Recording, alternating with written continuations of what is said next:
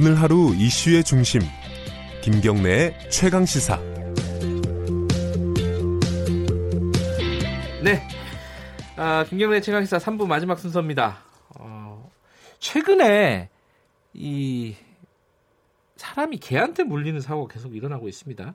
지난달에 뭐 최근에 뉴스에 나와서 화제가 되고 있는데 논란도 되고 있죠. 용인의 한 아파트에서 어, 3살짜리 여자아이가 개한테 물려가지고 그 개가 또 전력이 있었다고 하고요. 어, 그리고 또 뭐 그 개를 안락사를 시켜야 되니 많이 뭐 이런 또 논란도 계속 이어지고 있습니다. 뭐 제도적인 부분도 그렇고 어, 어 현실적으로 이게 어떤 대, 대책이 필요한지 좀 얘기 좀 나눠보겠습니다. 음, 건국대 수의대 겸임 교수이시고요. 그리고 동물행동치료병원 운영하고 계시는 이혜원 교수님 스튜디오에 직접 나와 계십니다. 안녕하세요. 안녕하세요. 네. 그 폭스테리어였죠? 최근에 논란이 됐던 그 개가요. 네, 그죠? 맞습니다. 예.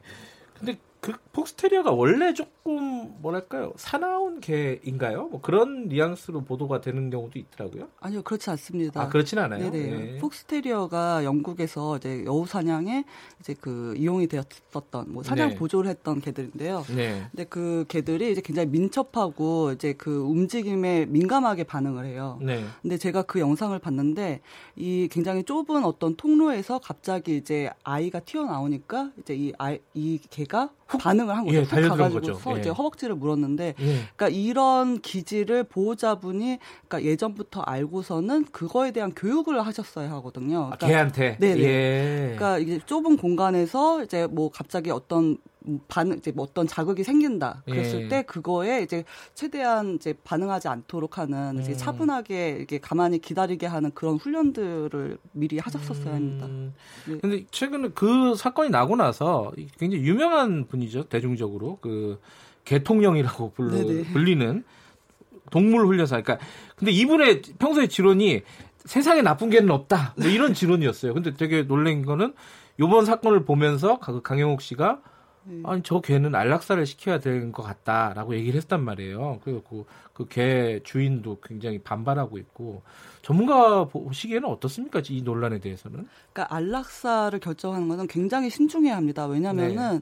이 공격성의 종류가 굉장히 다양하고 네. 어떤 상황에서 어느 정도의 공격성을 보였는지 우선은 평가를 하고 분석을 해야 되거든요. 네. 그래서 이제 독일 같은 경우에는 이제 뭔가 뭐 개가 사람을 물었다. 그러면은 네. 이제 뭐한 3시간 정도를 들여 가지고 이 개의 그 공격성을 전문가가 평가를 합니다. 네. 그 다음에 이 개는 안락사를 해야 된다, 말아야 된다라고 얘기를 하거든요. 근데 안락사 결정하는 경우는 굉장히 드뭅니다. 음, 네. 그렇군요. 이건 좀 시, 어, 교수님 생각에는 조금 더 신중하게 판단해야 된다라는 부분인데 음. 아까 말씀하신 부분 좀 이어서 가보면요. 자, 그 개 주인이 그 개가 어떤 공격적인 성향이나 이런 것들 평소 보였을 경우에는 그거를 전문가들의 상담이라든가 교육을 했어야 된다. 네, 맞습니다. 근데 그렇게 생각하는 사람들이 많지 않은 것 같아요. 개는 그냥 집에서 키우는 거지. 개를 데리고 어디 뭐 전문가를 찾아가고 이런 거 쉽게 생각하는 쉽게 생각 못 할 것 같거든요.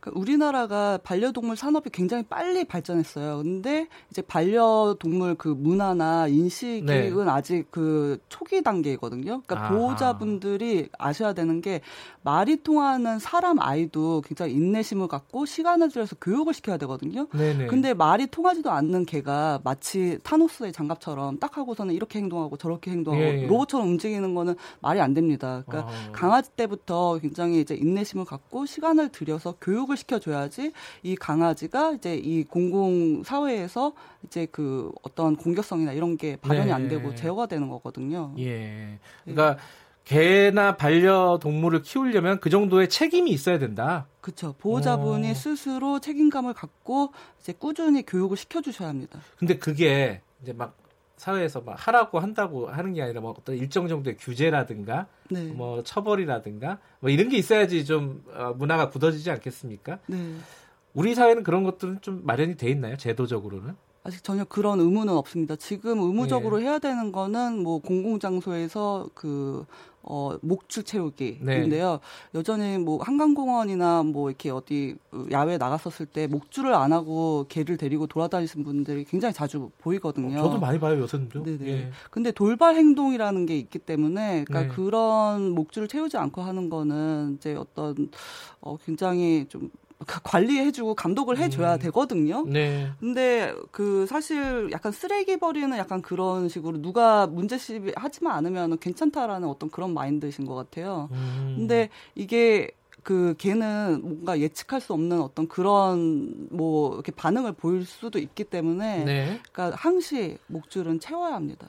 그런데 이게 그 목줄 같은 걸 안 채웠을 경우에 뭐 처벌 조항 같은 게 있나요? 예, 과태료 5만 원인데요. 아, 과태료. 네, 예. 근데 이제 이거를 의무적으로 이제 그 과태료 이제 하려면은 이 네. 보호자분의 인적 사항이 필요하잖아요. 네. 근데 자동차 같은 경우에는 뭐 불법 주차를 하면은 자동차의 번호 표가 있으니까 예, 예, 뭐뭐 예. 뭐그 주인의 어떤 허락 없이도 이제 과태료 물 수가 있는데 이제 그 목줄안한 개를 데리고 다니는 보호자분은 이제 그 분한테 직접 여쭤봐야 되는 거죠 어디 네. 사시냐고 뭐 성함이 어떻게 되시냐 근데 그걸 안 알려주시니까 네. 이제 과태료 이제 처벌하기가 너무 힘든 음. 거죠.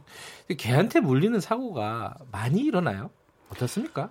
통계적으로 이런 게 잡히는 게 있나요? 어, 통계적으로 잡히긴 하는데, 그러니까 지금 한 최근 몇 년 사이에 증가하고 있긴 하거든요. 근데 아. 그 이유가 이제 최근 한 4, 5년 사이에 이제 그 반려견들을 이제 산책을 매일 시켜줘야 한다 어떤 그런 인식이 생겼어요. 그 음흠. 그 전에는 집 안에서만 키웠었거든요. 예, 예. 근데 집 안에서 키우다 보면은 이 강아지들이 그러니까 사회성이 떨어지게 돼요. 네. 그래서 이제 밖에서 겪게 되는 다양한 자극들에 이제 그 민감하게 반응하고 뭐 불안해하고 음. 이제 그런 아이들이 이제 나와가지고 이제 사회성이 없으니까 굉장히 예민하게 공격적으로 반응하는 음. 경우가 생기는 거죠. 예. 네.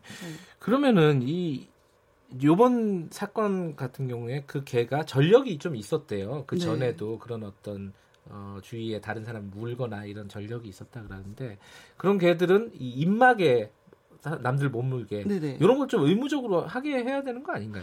그러니까 보호자분이 스스로 이제 내 개가 공격성이 있으니까 입막을 채우고 나가야겠다라는 네. 어떤 그런 생각을 해주셔야 되는데, 그러니까 많은 보호자분들이 입막에 너무 불편한 거 아니냐, 내 개가 너무 불쌍하다라고 아, 생각을 그렇게 생각할 수는 있죠. 근데 네. 그러니까 입막에 그 훈련이 따로 있거든요. 애들이 이제 그 편하게 입막에를 할 수 있도록 음흠. 이제 단계적으로 이제 그 훈련하는 법이 있는데 그러니까 이게 조금 시간이 걸릴 수는 있어요. 그래도 음. 해 주셔야지 그러니까 뭐 그러니까 입마개를 전혀 안 하고 나갔다가 물림 사고가 발생하면은 그러니까 이렇게 그 안락사 얘기까지 번지게 음. 되니까 먼저 좀 예방을 노력해 주셨으면 근데 모든 좋겠습니다. 개가 다 입마개를 할 필요는 없는 거잖아요. 모든 개가 입마개를 할 필요는 없고요. 지금 현재 법상으로는 네. 이제 그 맹견이라고 하는 그 다섯 품종에 예. 대해서만 입마개가 의무화가 도사견 같은 그런 예. 도사, 뭐 핏불테리어, 로트와일러, 뭐 그 그리고 예. 잡종들이요.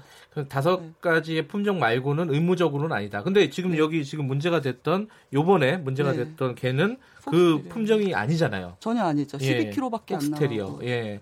그러면은 뭐 의무적으로 해 하면 할 필요가 없는데 주인이 네. 하진 않았을 거 아닙니까, 그죠? 상식적으로 생각하면은. 그래서 타인에게 해를 끼치면 안 되죠. 내 음. 개가 그 공격성을 보이고 그 밖에서 다른 사람 물 수도 있다라는 그런 생각을 조금이라도 든다면은 그 예. 순간부터 입마개 훈련을 좀 해주셔야 합니다. 저는 개를 키우지 않는데요. 네. 그러니까 개를 키우지 않는 사람 그런 생각이 들 수도 있을 것 같아요. 아니 이게 사람이 다치면은 처벌을 엄하게 해야 되는데 처벌이 엄하지 않으니까 이렇게 어 뭐 입마개도 안 하고 어, 이렇게 좀 허술하게 하고 다니는 거 아니냐 목줄도 안 하고 처벌을 강화해야 되는 거 아니냐라고 생각할 수 있을 것 같아요. 전문가가 보시기엔 그건 대책이 된다고 보십니까? 어, 우선은 네. 그 처벌 강화가 최근 2년 사이에 지금 뭐 이제 새로 얘기가 되고 있거든요. 뭐 네. 형사처벌 관련해서도 얘기가 되고 있는데, 네. 근데 그 형사처벌이 실제로 이루어지지는 않았어요. 아직까지는. 아, 그래요? 네네.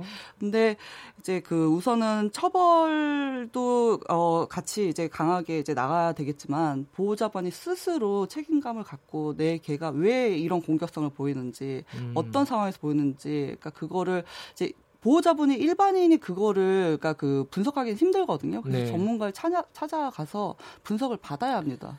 그러니까 개가 다른 사람을 물었을 때 개 주인이 처벌을 받는 법조항이 통과된 지가 얼마 안 됐어요, 사실. 네, 네 그죠? 맞아요. 그래서 아, 네. 직까지 이제 실효성 있게 진행이 되지는 않는 것 같은데. 네. 어쨌든 뭐 그런 어떤 처벌 문제와 그 개 주인의 어떤 책임감 이런 것들이 동시에 좀 진행이 돼야겠죠. 굉장히 중요합니다. 예. 아, 마지막으로 이거 요건 좀 약간 생활의 팁인데요. 이거 마지막으로 그 개 만났을 때 개가 막 으르렁거리고 막 그럴 때 있잖아요. 네네. 어, 그리고 주인은 어디 갔는지 모르겠고 막 네. 그럴 때가 있습니다. 가끔 공원 네. 같은 데서. 맞아요. 어떻게 해야 됩니까? 우선 그 개는 지금 그 앞에 있는 그 사람만 보이는 상황인 거예요. 그 주변에 아무것도 안 보여요. 근데 이 사람이 뭐 그 갑자기 등을 돌려가지고서는 등을 보이고서는 빠른 속도로 뛰어가면은 이 개는 그거에 자극을 받아서 오히려 쫓아가게 되거든요. 아, 그래요? 예, 그래서 이제 그 앞에서 이제 그 개가 으렁거리고 뭐, 뭐 짖는다 그러면은 우선 시선을 살짝 살짝 옆으로 피하면서 다시 그 개를 보고 이제 약간 번갈아 가면서 이제 시, 그 시선을 아하. 주면서 천천히 뒷걸음으로 이제 그 가야 되거든요. 아, 멀어져야 그래요? 돼요. 아. 아, 그렇지 않으면은 오히려 다른 어떤 행동들로 인해 가지고 이제 그게 어떤 발동, 공격성이 시작되는 어떤 그 어, 촉진제가 될 수가 있습니다. 음흠. 그래서 최대한 시선을 잠깐 잠깐 피했다가 그 개를 보면서 천천히 멀어지셔야 됩니다. 무섭다고 확 도망가 버리면 더 큰일 날 수가 있군요. 네, 드, 뒤에서 달려와서 공격하게 됩니다. 알겠습니다. 개 키우고 계신 반려견 키우고 계신 어, 주인분들도 어떤 책임감을 가지는 그런 네. 어, 마음을 좀 가져야겠습니다. 오늘 말씀 감사합니다. 네, 감사합니다. 이혜원 건국대 수의대 겸, 겸임 교수였습니다. 김경래 최강사 오늘 여기까지 하겠습니다. 금요일이네요. 아, 주말 좀 편하게 보내시고요. 월요일에 뵙겠습니다. 월요일 아침 7시 25분 돌아옵니다.